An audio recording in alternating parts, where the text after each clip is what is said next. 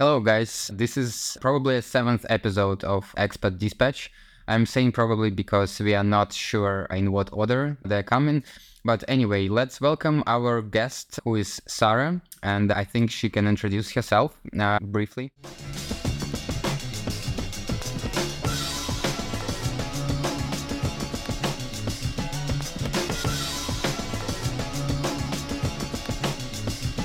Hello, my name is Sarah. I'm from Sudan.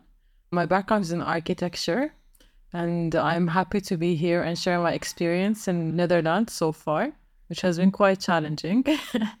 but I can give an introduction. I worked in Egypt, Saudi, and then I completed my master's in Erasmus. I did urban management and development and specialized in infrastructure in green cities. And after completing it, um, I started my job hunt got an internship, and now I'm still looking for a permanent job. Uh, so, Sarah, thank you for this timeline of your life. So, now I think we should focus more on specific chapters of it. Maybe let's start with when you were born. so, you were born in Sudan, right? Yep. And how many years did you live there before moving to Saudi? Okay, I was born and raised in Sudan. I lived there for 16 years. I did my school studies there. And then I decided that I wanted to, because Sudan is a small community, and I wanted to leave that bubble and experience uh, life outside of Sudan. This is why I decided to study in Egypt for my bachelor. So I traveled when I was 16 and I stayed in Egypt for seven years. My bachelor was five years, and then after that, I did like two years of experience. Wow.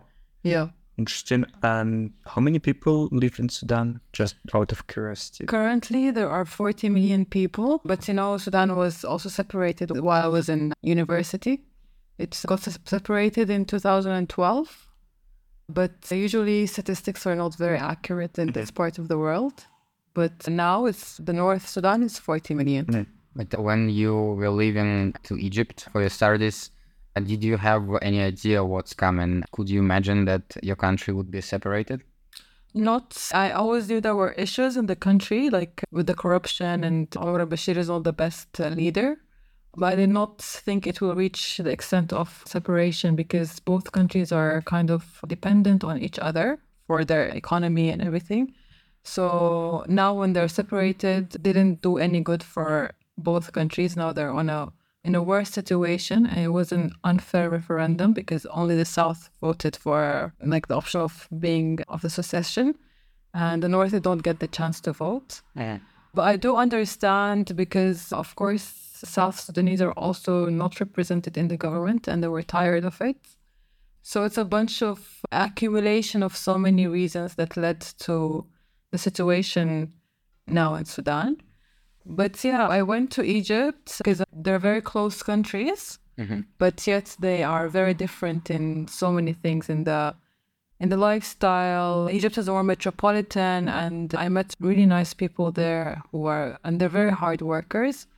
It's very different also because Egypt is really crowded. It's a fast-paced country, unlike Sudan.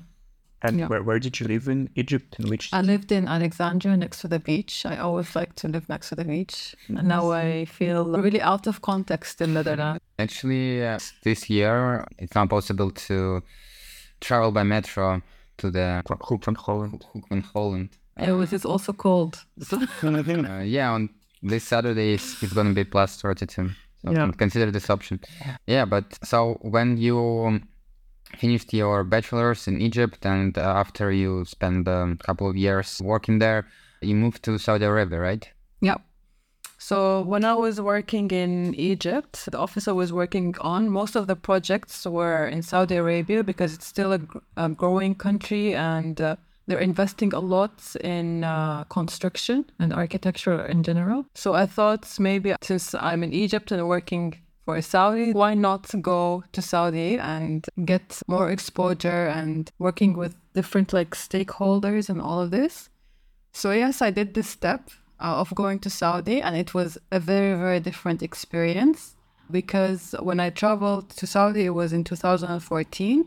It was still a very conservative country. as in the segregation between men and women was very, very present when I went there. And women being employed was also quite a challenge. Mm-hmm. It was still not open. Yeah, back in, back in the days, women couldn't drive a car. Yeah, they couldn't couldn't. go to cinemas. Yeah. There's Has it changed a lot in the last decade? it has transformed transformed completely especially after 2016 when the prince abdullah passed away and the crown prince was in charge. Yes it completely changed because he came with a very different mindset. And yes there was a, a huge transformation. And I think I'm lucky that I have witnessed this change. Also, everything comes with its, with its advantages and disadvantages because you also feel how they are starting to get really influenced with westernization and starting kind of to lose their culture and their like habits and stuff, their traditional habits. But also on the other side, like women are, are having more freedom, they're being more empowered, there's more openness to different ideas, like there's more tolerance. So Mhm. everything has advantages and Um, disadvantages. yeah, it seems uh, they're going in the right direction, as you can say. But how can you describe the current political situation in Saudi Arabia? Because at least based on my view on that, there are still plenty of restrictions. There are still some scandals related to that region, and yeah, maybe as you are a person who spent there how many years actually? I stayed there for six years. So you spent there six years. You witnessed transformation of values and culture. Yeah, what do you think about the current situation? That's a tricky question because because of course honestly I feel that people have don't don't have the freedom of speech because whatever the king orders they're they're kind of following. Mm-hmm. I feel people are not free to criticize and everyone should be like no system is perfect. There should always be room for criticism.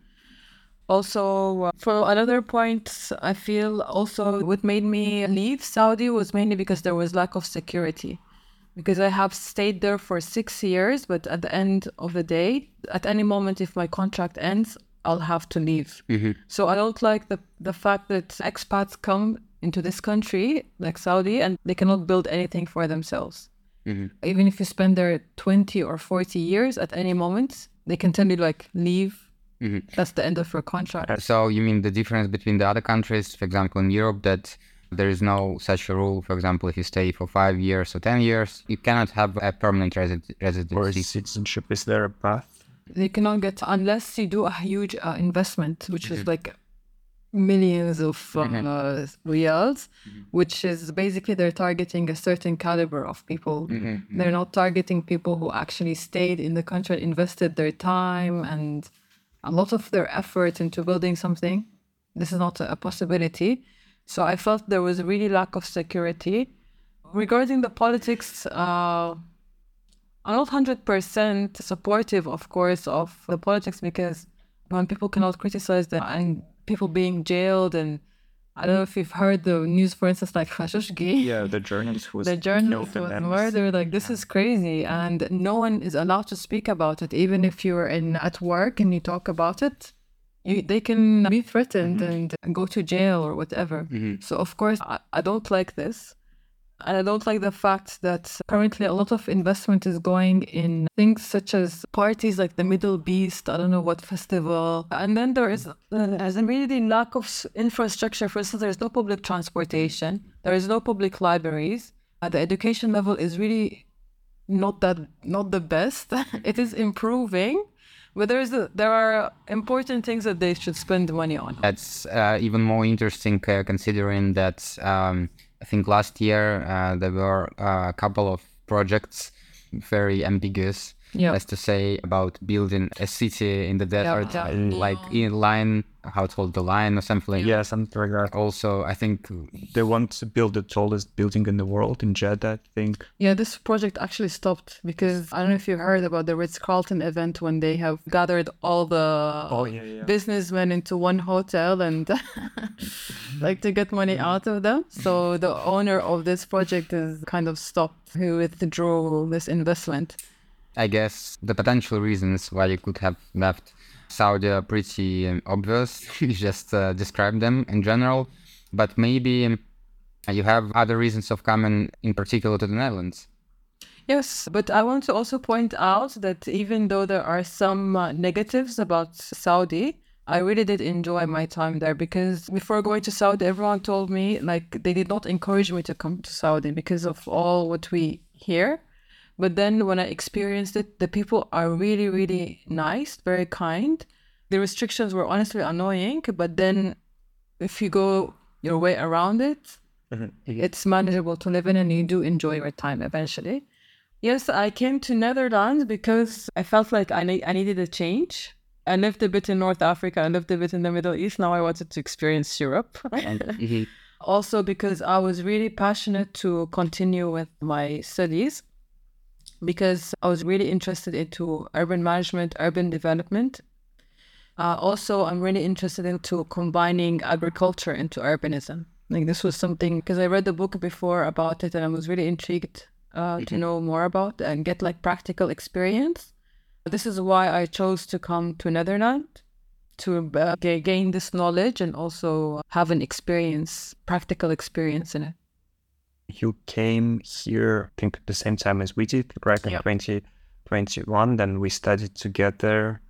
We were doing the same masters. How how can you describe this program? Did you find what you were like hoping to get out of it, or it was still kind of an underwhelming education? I think that's a tough question. Mm-hmm. well, the course, some of the courses, I really enjoyed it, and I did gain a lot of knowledge, but not what I expected. I think it was very theoretical because you know when they advertise about the program they speak a lot about getting the also speaking with professionals and getting to know the market and how it's operating and all these things i felt the masters was lacking this side mm. of being in touch with how the market actually works in in reality mm-hmm. but on the other side my course was full of theories mm-hmm. and it opened my mind to other other things I'm, I'm gonna say it wasn't bad. Mm-hmm. And also getting to meet people from all over the world. Honestly, this was amazing. Mm-hmm. Like yeah. the connections that we have created and everything. But also, I felt that it was really focused on the glo- global south. When after COVID, a lot of things changed because the funding is no longer existing. And I felt like the the course curriculum itself needed to be changed after COVID and this did not really happen. In what direction do you think it should have been changed? Uh, I think because well, IHS has people who come through with the OKP and others who actually like pay to get also not on education but also like for instance an internship, a work experience on all of this, an inter basically an international experience.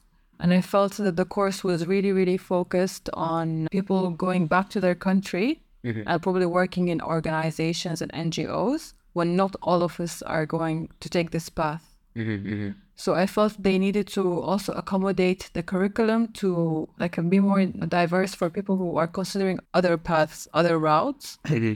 So I, I, would have hoped that they would kind of give us this option. Yeah, I totally agree with you. I think my main concern, and uh, I guess Dmitry also agrees on that, that the curriculum was designed in such a way so most of the people would come back to their country of origins and implement the knowledge they got. Uh, but that is misleading because they advertise it in a different way. They don't specify that it's tailored towards this particular group of people who would, yeah, who are who get the scholarship, and then uh, they return back to their countries. They advertise as like a university applicable degree where you can find jobs anywhere, but the education you get there is not really applicable in the European context. Yeah, I'm not sure about your course, but my course mentioned stuff like how to source finance or how mm-hmm. to study the cost benefit analysis and all of these things and we comp- did not even touch this mm. part.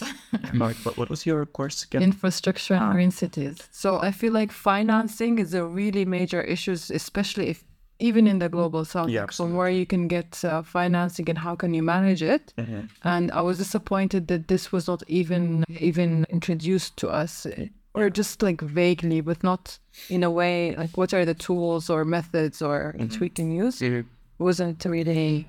Yeah, I think we are on the same page uh, in terms of our experience at IHS. But coming to the next chapter of your life and ours as well, the job hunt. Can you describe? Can you tell us how long did it take you to find a job? How was the process? Maybe comparing to your previous ones. Yeah. Well, after uh, completing my master, I came to the realization that everything is in Netherlands is very competitive. Like if you want, it is. If you want to find an apartment, if you want to find a job, you really have to market yourself mm-hmm. in everything. So the job hunt, actually, like the job hunt for me was, I'm gonna be honest, like it wasn't really difficult in my first internship session part because first of all i did not want to get an internship but here they don't really take in consideration your past experience mm-hmm. it's like completely crossed but i feel it also helped me to get an internship faster mm-hmm. so when i looked for a job i tried to look for something that i already connected to my thesis mm-hmm. to my studies and this helped me a lot so i can build on it i did get like actually i got like three interviews and I got accepted in two job, two internships, and I ended up choosing choosing an organization that basically works in regenerative agriculture. And the experience honestly was really insightful and it was very challenging and I really, really enjoyed working with the people mm-hmm. at this organization.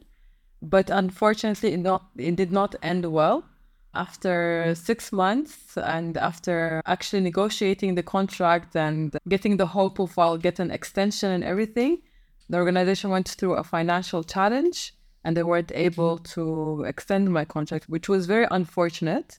Of course, I was angry and very disappointed because I have been discussing my visa situation and everything since like the middle of the internship. Mm-hmm. But uh, it's a startup and basically, what they told me is that the person who was in charge of the budgets and everything was not, did not do his job properly, mm-hmm. basically. Mm-hmm. And this is now they're going through this whole mess. Yes, and it was frustrating, but I have hope. and I would advise anyone that who has an internship to like also look for something else. Mm-hmm during this internship, like look for other options, which I honestly didn't because I was kind of happy and I felt there was going fine. And I was kind of relaxed about it, and uh, I was like, "Yeah." On the brighter yeah. side, you're now open to new challenges and yep, opportunities. I am. Yes, I am, and I definitely gained more experience in what I would like to have a career on. Um, yes, but it's also now we're in a summer vacation. Everyone is not responding. so it's also kind of hard. But yeah, I'm optimistic. We'll see how it goes. Yeah, Dmitry just got his job. I mean, he will start in autumn, but I think one of the important things, maybe the most important thing that helped him to land this job is his internship. Yeah. Um, yeah. Uh, for some reasons I didn't do any internships because I still kind of had a hope to find junior positions. And yeah, maybe I was not very realistic about that. But to be honest, there were not that many internships that uh, suited me. It's not that I had, as you said, offers and I declined them. Maybe I was looking in a bit wrong direction, but still now we in the same situation of uh, looking for a job here. And I think you have, I mean, apart from you having more experience in Saudi and Egypt, you also have internship here, which is actually something they would definitely consider. Yeah, I think it so. gives you a good chance of finding a job. But in general, it's a good path. I think it's the path that works. You first find an internship, and then even if the company you're doing the internship at don't offer you a job, you have more chances of finding something through that. Yeah. Well, because as you said, your previous experience here doesn't really matter as long as it's an experience in the US yep. or in the European countries. If it's outside of Europe or this developed world, this experience is sort of a irrelevant. True. Which is which is unfair completely. It is unfair, and also I feel like uh, with the internship you get a chance to create more networks. Yeah. This definitely helped me with my second job hunt because now the people that I used to work with are actually helping me to, or suggesting, recommending some places that I can work on. Um, there's something else I wanted to mention. Yeah, actually, just uh, a side note, it's not that they don't consider a previous experience because I have an acquaintance who got a job here, surprisingly, in a big private company, even though most of his experience was uh, was in organizations connected to the regional government in Russia, of like some analytical centers. And so, yeah, it's still possible, and they still consider your experience maybe they just don't understand to what extent it's applicable and i think they're much more cautious with that cases and also i already touched upon this topic in previous episodes but based on my observations here the trend is that netherlands are becoming less in need of foreigners of expats because the market is not growing that fast i think i think one person told me actually that the market in netherlands is growing because after the Brexit, a lot mm-hmm. of companies they have moved to Amsterdam because they know how to speak English. Basically, some transactions are in English, mm-hmm. most transactions. Mm-hmm.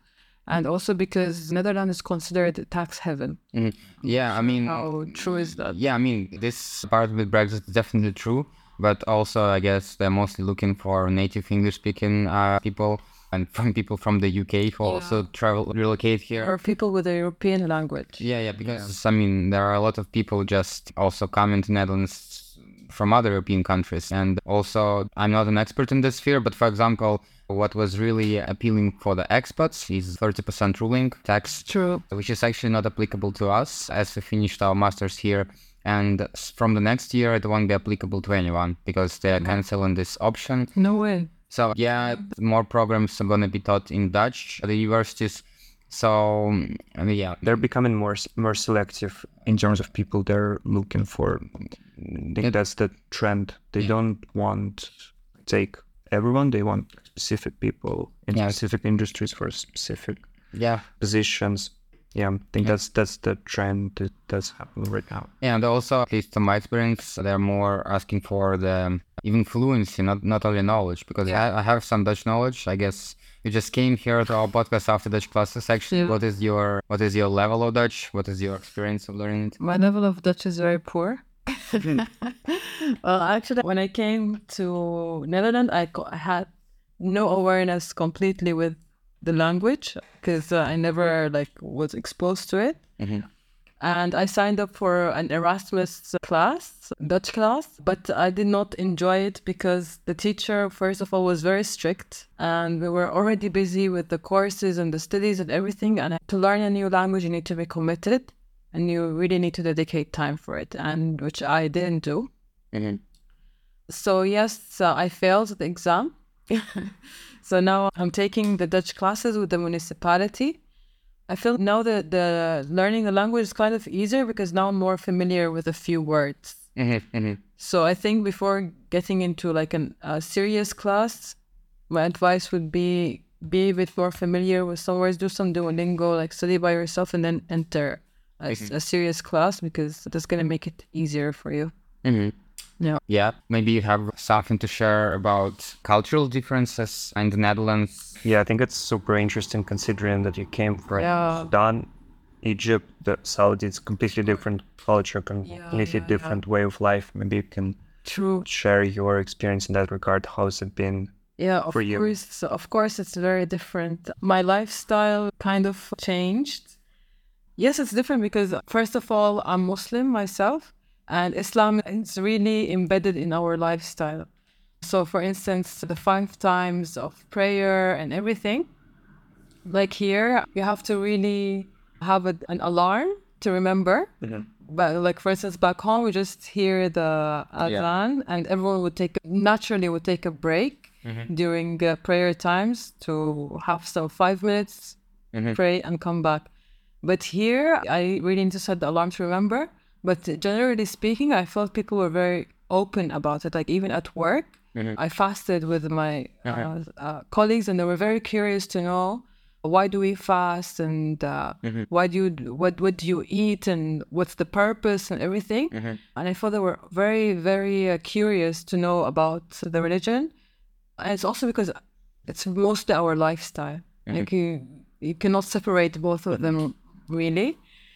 So other than that, whenever I'm in a different country, I'm in the middle of other internationals. So I wasn't really shocked with the cultural differences. I, I had an idea of how it would look like. Mm-hmm. But so, honestly, maybe the food was the worst thing.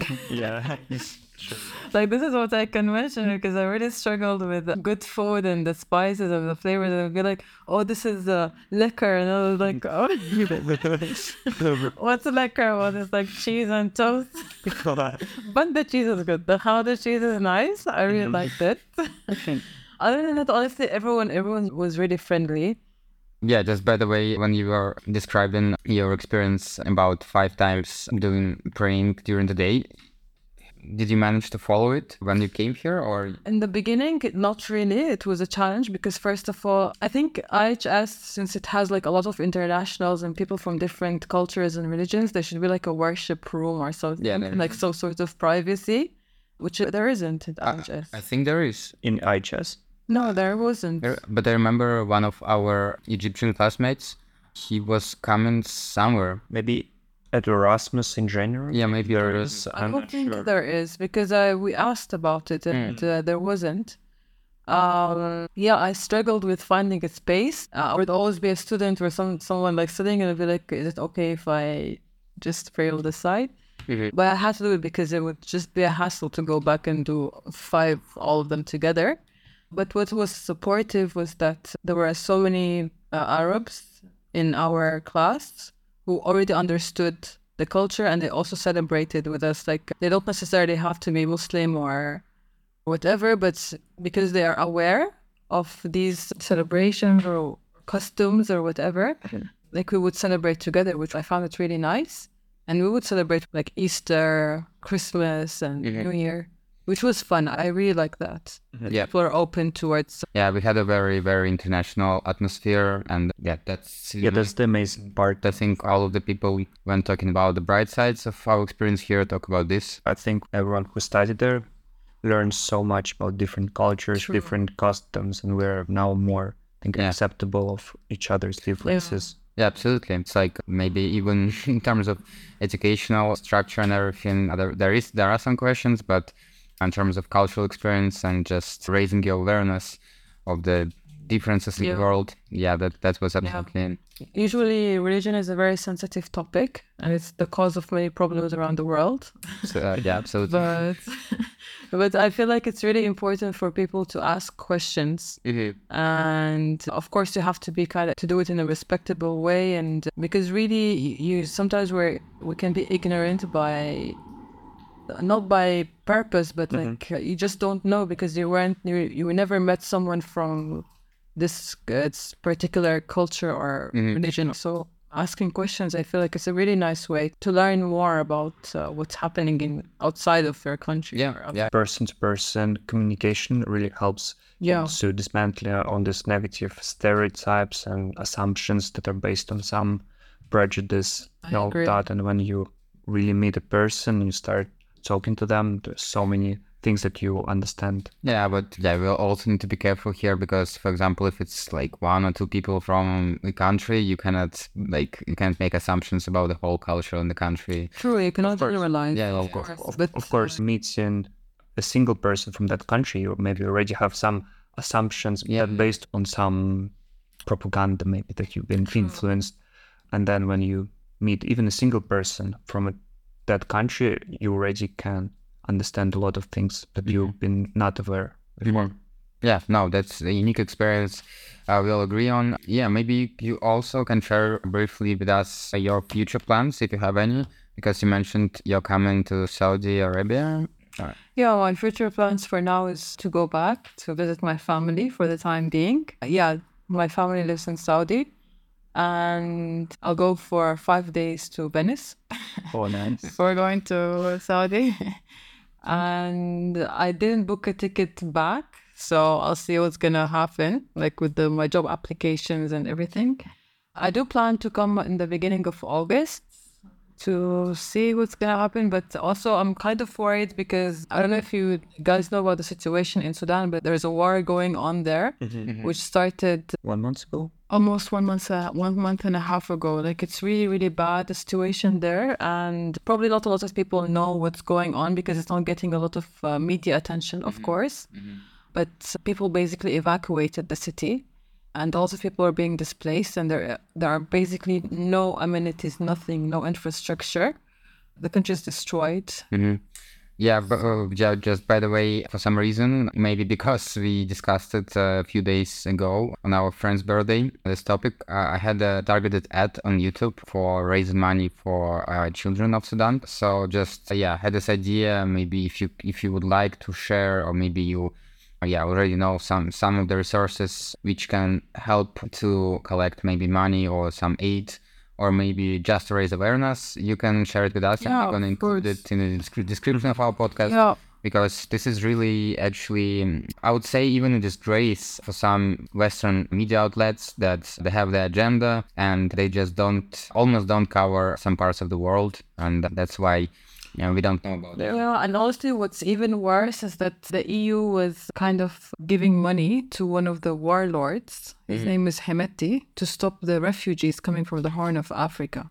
Mhm. So this is actually also very shameful that other countries intervening in a way that just makes our country even worse. It's unbelievable. It's not only EU. It has been supported by UAE, KSA, because he has a militia and everything. So it's really, really disgraceful. And people are just angry about this. How could he be acknowledged in the international community and actually given like this sort of authority when he's a warlord? Mm-hmm.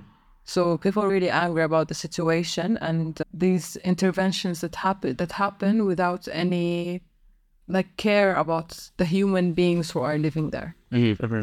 and the consequences.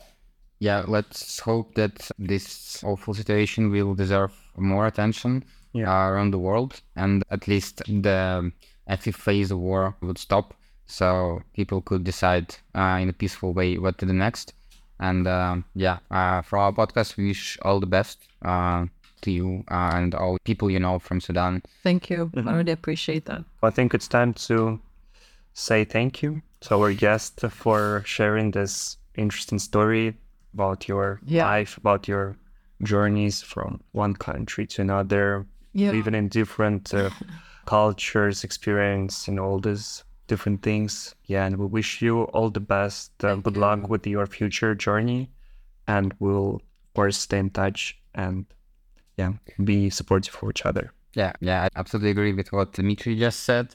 And I hope you will either find your way in the Netherlands or at least, if not exactly at this country, in a place which will comfort you and you will do things that you already know can give you satisfaction and also be helpful for others. Thank you so much. Yeah, I really enjoyed this podcast based on my personal experience. Yeah, I mean, we can do the fact check. It's not a registered media. There is no censorship.